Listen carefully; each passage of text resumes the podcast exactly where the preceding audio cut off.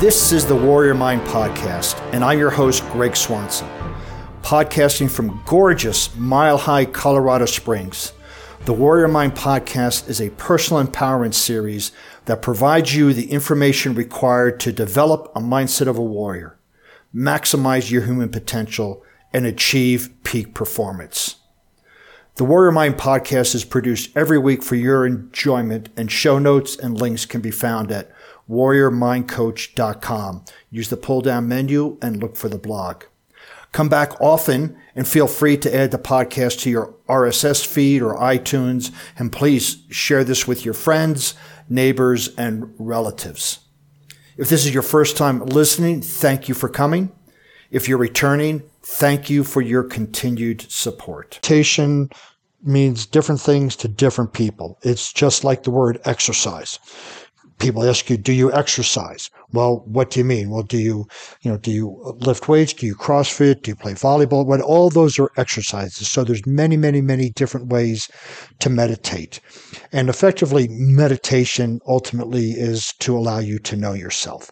But we, we don't want to stop thoughts. We don't, there, there's a whole bunch of stuff with it in the beginning that we just want to be still there. You know, so what you really want to do is find time when you're not distracted. And I'm going to preface this as if you've never meditated before and you want to build the habit of meditation, you want to find the minimum, the least amount you can do.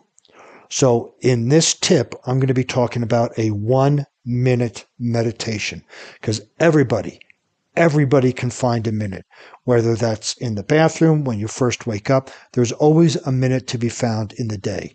So when that time comes, you really want to minimize your distractions. You know, um, we don't want to be meditating this meditation in front of a TV when people are talking to us and stuff. We really want to minimize that distraction. If you do this at work, you may want to close your office door if you have that. If not, you may want to go to a separate room, but you want to be free from distractions. And you can sit in a comfortable position. If you're at home and you just wake up, laying down is okay. It's we want to stay awake and we want to stay aware of our surroundings. You know, if you have to, use noise cancellation earbuds or headphones. Uh, and then set a timer mm, for longer than one minute meditations. Um, but for this particular one, you are going to be your own timer. And what you want to do is close your eyes and Inhale to a count of four. Exhale to a count of six. So that's 10 seconds. Do that six times, and there is your one minute meditation. So people say, well, what should I be thinking about during that time? Well, you're supposed to be counting. So you're counting one, two, three, four, one, two, three, four, five, six, one. So you really won't be thinking about anything because the mind can only hold one thought at a time. So as you're counting, that holds that thought. Um, so w- what you want to do is just focusing on your breath. Now, as this extends and you do a two minute, three minute, four minute, when we focus on our breath, we are also focusing on how our body is responding to that breath. Is our belly going out and then our chest coming up? Is our belly going in? So we want to pay attention, be mindful of not just the counting, but what our body is doing at, as well. And again, we just want to begin with one minute. And when you feel you have mastered that, maybe go to a minute and a half and go to, right? We don't want to go from one minute to a half hour. We want to do these in small increment, incremental degrees, right? Kaizen, a little bit improvement every day. Um, and then repeat this. So it's better to do one minute meditations seven days in a row than one day of meditation for seven minutes because we want to build the consistency. Habits are built on consistency. And so we want to build the habit and also basically enjoy the benefits of it. But one minute meditation seven days in a row will do a lot better than one 10 minute meditation a week you know so what we can do then is as we grow that that is just one way to grow a mindful muscle, but then we can start to apply this calmness, this mindfulness into our everyday um, life. And so, what you can do is have a calm internal dialogue with yourself during stressful moments. And keep in mind that you are not you are your emotions. You are feeling your emotions and so by doing this practice you'll be aware of disassociating yourself from the emotions when we think when we when we say i am mad that means you are the emotion when i'm feeling bad mad that is what you are sensing. So, in addition to noticing the emotion, right, but this is all part of recovery. We want to separate ourselves from that emotion. When we say we are something, we that is it. But if we are feeling the emotion, we are separate from that emotion. And then you can um, practice identifying the very specific emotion. If you do a Google search search for feeling wheel, there's this great tool that was d- developed by a child psychologist to help kids express their emotions. What are they feeling?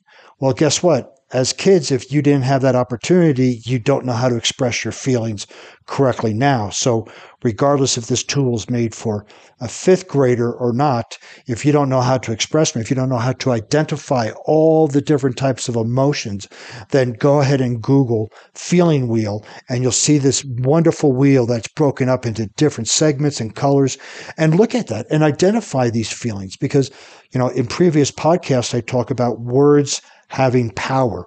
Words evoke in us those emotions. So if you are enraged versus annoyed, you're going to feel that shift in your body. So knowing how to identify those emotions will allow you to rest, to recover. Um, and so be aware of when you want to turn it off, like turn off the stress and then choose to leave the stress behind. If it's in your mind, that's very quote easy unquote to leave behind because you focus on what you want. So if you're in your mind about a past situation and you're feeling anxious and you're feeling stress, simply ask yourself, how do I want to feel? What do I need to think or do to feel that way? And then that will help you break the attachment to that stress. In addition to that, you know, you want to take a couple of deep breaths because that activates the uh, frontal cortex, which is your executive functions. But you take some deep breaths, which engage the parasympathetic nervous system, and then you can um, leave that stress behind. Again, these are all little tools that you can put in your toolkit for that recovery part of stress plus recovery equals growth. And you know, take small breaks. Um, when you're working on a strenuous task at work or, or at home and you hit an impasse, have the courage to step away. You will be amazed if you're at work and you're banging your head against the desk, not literally, I hope, but if you're getting so frustrated, the more you try to push through it, often we block ourselves. So we remove ourselves from work, we go outside, we walk around, we relax because then when our parasympathetic nervous system is engaged, we have access to all parts of our brain, then answers will come to us and we will have these aha moments as we are completely relaxed. So that ha- that is, you know, that's part of the courage to rest is when you're engaged in something and you're hitting your head against the wall, step away for a while. You know, step away from whatever you're doing for, you know, 5 minutes or so. You know, the more stressful the task, the longer the break. Maybe not months, of a break, but you want to take a long break and, you know, consider stepping away until the next day for really, really tough things and let your unconscious mind do the work for you when you're sleeping. And this is why it sometimes takes courage to rest is if we're trying to come up with an idea, we're trying to think of something and we're forcing ourselves to do it, we are in the sympathetic nervous system, which is the fight or flight, and we are actually cutting off certain resources to the brain when we're sleeping, our unconscious mind knows what we're trying to accomplish. And when we're sleeping, it will still go to work thinking of the solution. And when you wake up, or you may wake up in the middle of the night with, aha, there's the solution. So during the breaks, perform activities that, you know, demand little focus. You know, when you're going outside, go for a walk. Um, you know, sit in nature, meditate, recover socially, like, you know, go out and chat with friends. But when you're chatting with people, don't chat about the problem, just chat about something else, right? Listen to music. That is really awesome. Um, take a shower.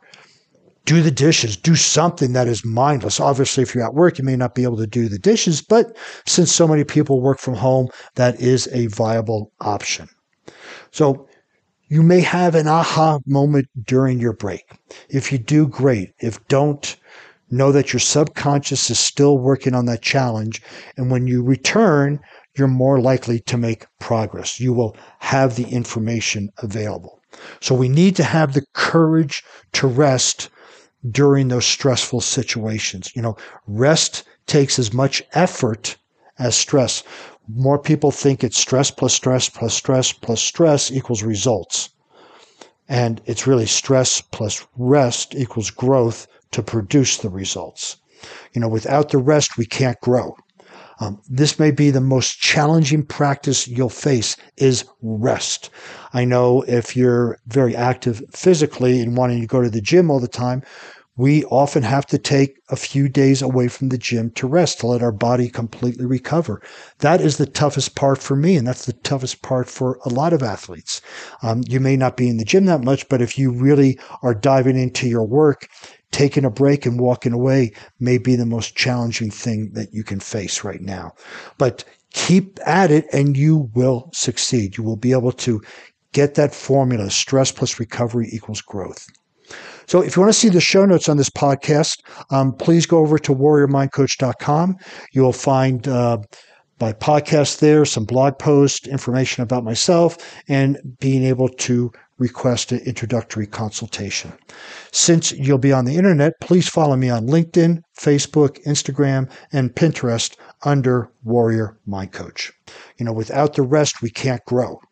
Um, this may be the most challenging practice you'll face is rest. I know if you're very active physically and wanting to go to the gym all the time, we often have to take a few days away from the gym to rest, to let our body completely recover. That is the toughest part for me, and that's the toughest part for a lot of athletes. Um, you may not be in the gym that much, but if you really are diving into your work, taking a break and walking away may be the most challenging thing that you can face right now. But keep at it and you will succeed. You will be able to get that formula stress plus recovery equals growth. So if you want to see the show notes on this podcast, um, please go over to warriormindcoach.com. You will find uh, my podcast there, some blog posts, information about myself, and being able to request an introductory consultation. Since you'll be on the internet, please follow me on LinkedIn, Facebook, Instagram, and Pinterest under Warrior Mind Coach. Thanks for listening to the Warrior Mind podcast. If you like what you've heard, please tell your friends and subscribe by your favorite RSS or podcast feed. And remember, every facet, every compartment of your mind is to be programmed by you. And unless you take your rightful responsibility to program your own mind, the world will program it for you.